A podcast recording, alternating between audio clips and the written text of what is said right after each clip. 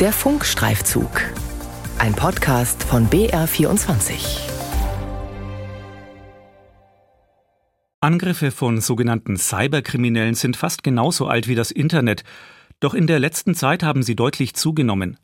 Ein besonders verletzlicher Bereich ist dabei das Gesundheitswesen.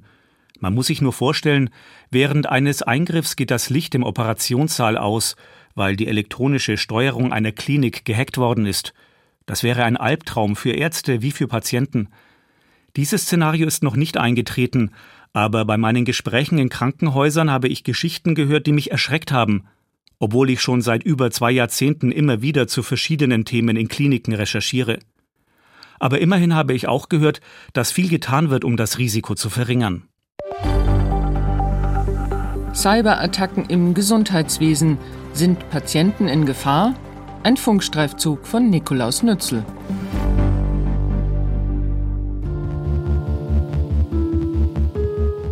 Der 16. Januar 2021 war für Silke Lepin der bislang scheußlichste Tag ihres Berufslebens, so erzählt sie es. An diesem Tag bekam die Geschäftsführerin der urologischen Klinik Planegg die Nachricht, Erpresser sind in die Computersysteme der Klinik eingedrungen und haben sie lahmgelegt. Zum Glück sind wir noch nicht voll digital zu dem Zeitpunkt gewesen. Also wir hatten noch viel Papierdokumentation, konnten sozusagen die Behandlung der Patienten fortführen, weil wir doch vieles in ausgedruckter und Papierform hatten. Und wir haben tatsächlich gute Woche, anderthalb Wochen gebraucht, um unsere Systeme wieder so weit zu kriegen, dass wir damit arbeiten können. Bis zum Januar 2021 führte die kleine Spezialklinik mit 75 Betten ein beschauliches Dasein am Ortsrand von Planegg, wo der Münchner Vorort an einen Wald grenzt. Auch der Klinikdirektor Martin Kriegmeier dachte bis dahin, sein Haus hätte alles richtig gemacht. Er hatte sich darauf verlassen, dass die Firewall, also ein Schutzschild gegen Hackerangriffe, die Klinik zuverlässig abschirmt. Wir haben eine Firewall gekauft und es war ein Problem von der Software der Firewall. Das Problem, angreifbar zu sein, hat nicht nur die urologische Spezialklinik im Planegg. Ich glaube, dass viele nicht darüber berichten, weil es natürlich auch ein enormer Reputationsverlust für eine Einrichtung ist, für ein Krankenhaus ist. Das ist, glaube ich, genauso wie eine hohe Anzahl von Kunstfehlern. Wenn man sagt, oh, geh da besser nicht hin, ich habe da mal gehört, ist sowas natürlich auch für das Image, für das Renommee einer Einrichtung sehr zerstörerisch. Ich treffe Norbert Butz am Rande des Deutschen Ärztetages. Er leitet bei der Bundesärztekammer das Dezernat Digitalisierung in der Gesundheitsversorgung. Er ist sicher, dass es bei der Zahl der Cyberangriffe im Gesundheitswesen eine hohe Dunkelziffer gibt. Und er erwartet, dass die Zahl der Cyberattacken auf Kliniken, Krankenkassen oder Arztpraxen weiter steigt, schneller sogar als in anderen Bereichen von Wirtschaft oder Verwaltung. Wir merken, dass das Gesundheitswesen zunehmend auch in diesen Fokus gerät. Ziel einer Cyberattacke zu werden. Ganz einfach, weil wir das Thema Vernetzung immer mehr nach vorne fahren. Es gibt zwar immer noch Krankenhäuser, in denen verschiedene Abteilungen wichtige Informationen auf Papier weiterreichen. Doch der digitale Austausch zwischen Arztpraxen, Krankenkassen, externen Dienstleistern oder auch Verbänden wird immer intensiver. Aber damit wird das System auch immer leichter angreifbar. Diese Erfahrung hat auch die Bayerische Krankenhausgesellschaft gemacht. Wir sind getroffen worden von einem Massenangriff. Roland Engehausen, der Geschäftsführer der Bayerischen Krankenhausgesellschaft kurz BKG, musste im Dezember 2021 miterleben, dass sein Verband nach einer Cyberattacke tagelang nicht mehr per E-Mail erreichbar war. Mit dem Wort Massenangriff meint der Verbandschef dabei, Hacker hätten wie mit dem Schleppnetz versucht, Schwachstellen bei möglichst vielen Firmen und Institutionen zu finden. Bei der BKG seien aber nur die Mail-Server blockiert gewesen. Es habe keine Lösegeldforderungen gegeben, sagt Engehausen. Der Verband habe sein Mailsystem völlig neu aufgesetzt. Also wir haben gar nicht versucht, mehr sozusagen die Dinge zu retten, sondern haben das dann auch für einen Neuanfang genutzt. Denn das ist, glaube ich, auch nachvollziehbar für eine bayerische Krankenhausgesellschaft, muss denn an vorderster Stelle stehen, dass auch kein Krankenhaus infiziert werden kann und dass wir nicht sozusagen da als Virenschleuder oder Virendrehscheibe genutzt werden. Der BKG-Geschäftsführer weiß, dass es etlichen Kliniken schlechter ergeht. Wenn Lösegeld verlangt wird, rät Engehausen den Mitgliedern seines Verbandes allerdings nicht zu zahlen. Denn das würde den Cyberkriminellen in die Hände spielen, warnt er. Nicht erpressen lassen ist schon wichtig. Aber natürlich ist das gerade dann auch für ein Krankenhaus immer eine eigene Entscheidung, die dort getroffen wird. Noch einmal zurück in die urologische Klinik Planegg. Deren Direktor Martin Kriegmeier vermittelt den Eindruck, dass er mit Leib und Seele Arzt ist. Für ihn war schnell klar, welche Entscheidung er trifft, als Erpresser vor zweieinhalb Jahren die Computersysteme seines Hauses lahmgelegt hatten. Er zahlt.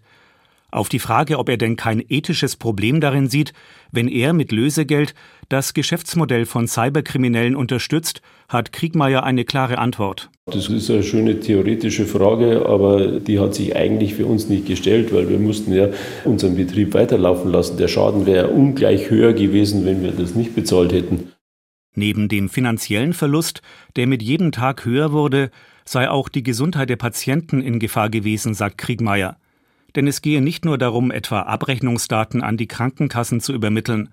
Auch Patientenakten, die wichtige Informationen enthalten, liegen meist digital vor. Stellen Sie sich vor, wir behandeln Patienten. Vor Jahren ist festgestellt worden, dass es in unseren Unterlagen hier bestehen Allergien gegen so und solche Medikamente oder es gibt Kontraindikationen bei bestimmten anderen äh, Eingriffen, Medikamente. Dann, das wäre eine Katastrophe gewesen, wenn die Patienten zu Schade gekommen.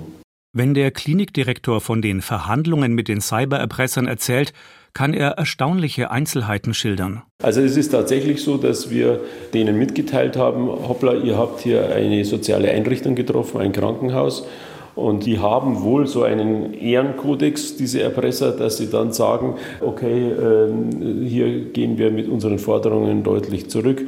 Und die Forderung war im niedrigen sechsstelligen Bereich. Wie viel das Krankenhaus genau bezahlt hat, will der Direktor nicht beziffern. Aber der niedrige sechsstellige Betrag, von dem er spricht, legt eine Summe zwischen 100.000 und 300.000 Euro nahe. Abgewickelt wurde die Zahlung über eine Firma, die auf Verhandlungen mit Cybererpressern spezialisiert ist und die auch weiß, wie das Geld transferiert wird, über Kryptowährungen. Das wird über Bitcoin bezahlt dann. Die Klinik hat auch die Polizei eingeschaltet, aber in diesem Fall, wie bei fast allen Cyberangriffen, ließen sich die Täter nicht ermitteln. Kriegmeier spricht weit offener über die Probleme, die sein Krankenhaus hatte, als viele andere Klinikchefs, die bereits erpresst wurden. Auf Konferenzen trifft er immer wieder aufmerksame Zuhörer. Bei allen anderen Krankenhausträgern, die waren dann sehr interessiert daran, wie das bei uns abgelaufen ist, wie kann man das managen, weil das ist ja eine Gefahr, die prinzipiell jedem Krankenhaus droht. Ja. Es gibt inzwischen gesetzliche Vorschriften, die Kliniken dazu verpflichten, dass sie ihre Cybersicherheit stets auf dem aktuellen Stand der Technik halten. Vor allem Großkrankenhäuser, die mehr als 30.000 Patienten im Jahr behandeln, gelten als Teil der sogenannten kritischen Infrastruktur. Sie müssen alle zwei Jahre gegenüber dem Bundesamt für Sicherheit in der Informationstechnik nachweisen, dass sie die notwendigen Vorkehrungen treffen. Auch für kleinere Kliniken gilt inzwischen eine gesetzliche Pflicht, sich um Cybersicherheit zu kümmern. Doch jede Klinik muss selbst entscheiden, wie sie die gesetzlichen Vorgaben umsetzt, stellt Roland Engehausen fest, der Geschäftsführer der Bayerischen Krankenhausgesellschaft. Und er warnt davor, nur auf die eigene Expertise zu vertrauen. Wenn Profis angreifen, dann brauchst du auch in der Klinik Profis und in den allermeisten Kliniken ist es klüger, sich diese Profis dann auch von außen zu holen und nicht mit ein, zwei Mitarbeitenden versuchen, denn alles auch an der Stelle zu machen. In Bayern haben sich im vergangenen Mai zunächst 30 Krankenhäuser in einer Genossenschaft zusammengeschlossen, um in der Informationstechnologie gemeinsam nach Lösungen zu suchen, auch in Fragen der Cybersicherheit. Martin Kriegmeier, der Direktor der Urologischen Klinik Planeck, stellt dabei fest, diese Cybersicherheit kostet Geld. Er beziffert die Kosten für sein vergleichsweise kleines Krankenhaus auf über eine Million Euro pro Jahr. Das kostet Unsummen. Ja diese Sicherheit und das belastet natürlich auch die Krankenhäuser als Unternehmen, das ist ganz klar. Aber er sieht keine Alternative dazu, diesen Aufwand zu betreiben. Und in neuen Projekten, wie etwa der elektronischen Patientenakte, sieht er nicht nur zusätzliche Risiken, sondern auch Chancen. Auf der anderen Seite gewinnt man natürlich auch zusätzliche Sicherheit, zum Beispiel Interaktionen von Medikamenten, lückenlose Dokumentation, schneller Zugriff auf Dokumente im Notfall. Das sind alles unendlich viele Gründe, warum man die Digitalisierung nach vorne treiben muss. Mediziner müssen täglich Chancen und Risiken bei einer Behandlung abwägen. Das müssten Kliniken und Praxen beim Austausch von Daten ebenso tun, findet Norbert Butz, der bei der Bundesärztekammer das Dezernat Digitalisierung in der Gesundheitsversorgung leitet. Die Risiken auf Null zu bringen sei nicht möglich. Es gehört zur Redlichkeit, das nicht zu versprechen. Um die Risiken so klein wie möglich zu halten, sei vor allem eines nötig. Ich glaube, da braucht es bei allen Beteiligten, also bei Ärztinnen, Ärzten, Patienten, Patienten, mehr Digitalkompetenz. Sprich, so wie es für Krankenhauspersonal ebenso wie für Besucher selbstverständlich sein sollte, auf Hygiene zu achten, um die Ausbreitung von Infektionen einzudämmen, genauso sollte es selbstverständlich sein, auf Digitalhygiene zu achten. Patienten, die E-Mails an Praxen oder Krankenhäuser schicken oder digitale Patientenakten teilen, sollten sicherstellen, dass ihre Computer oder Smartphones bestmöglich geschützt sind. Und vor allem sollte in Praxen und Kliniken Cybersicherheit tatsächlich Chefsache sein. Denn so wie die Gesellschaft gelernt hat, mit Bakterien und Viren zu leben, die Menschen krank machen können, so muss sie auch lernen, sich vor Computerviren zu schützen. Auch im Gesundheitswesen. Cyberattacken im Gesundheitswesen. Sind Patienten in Gefahr?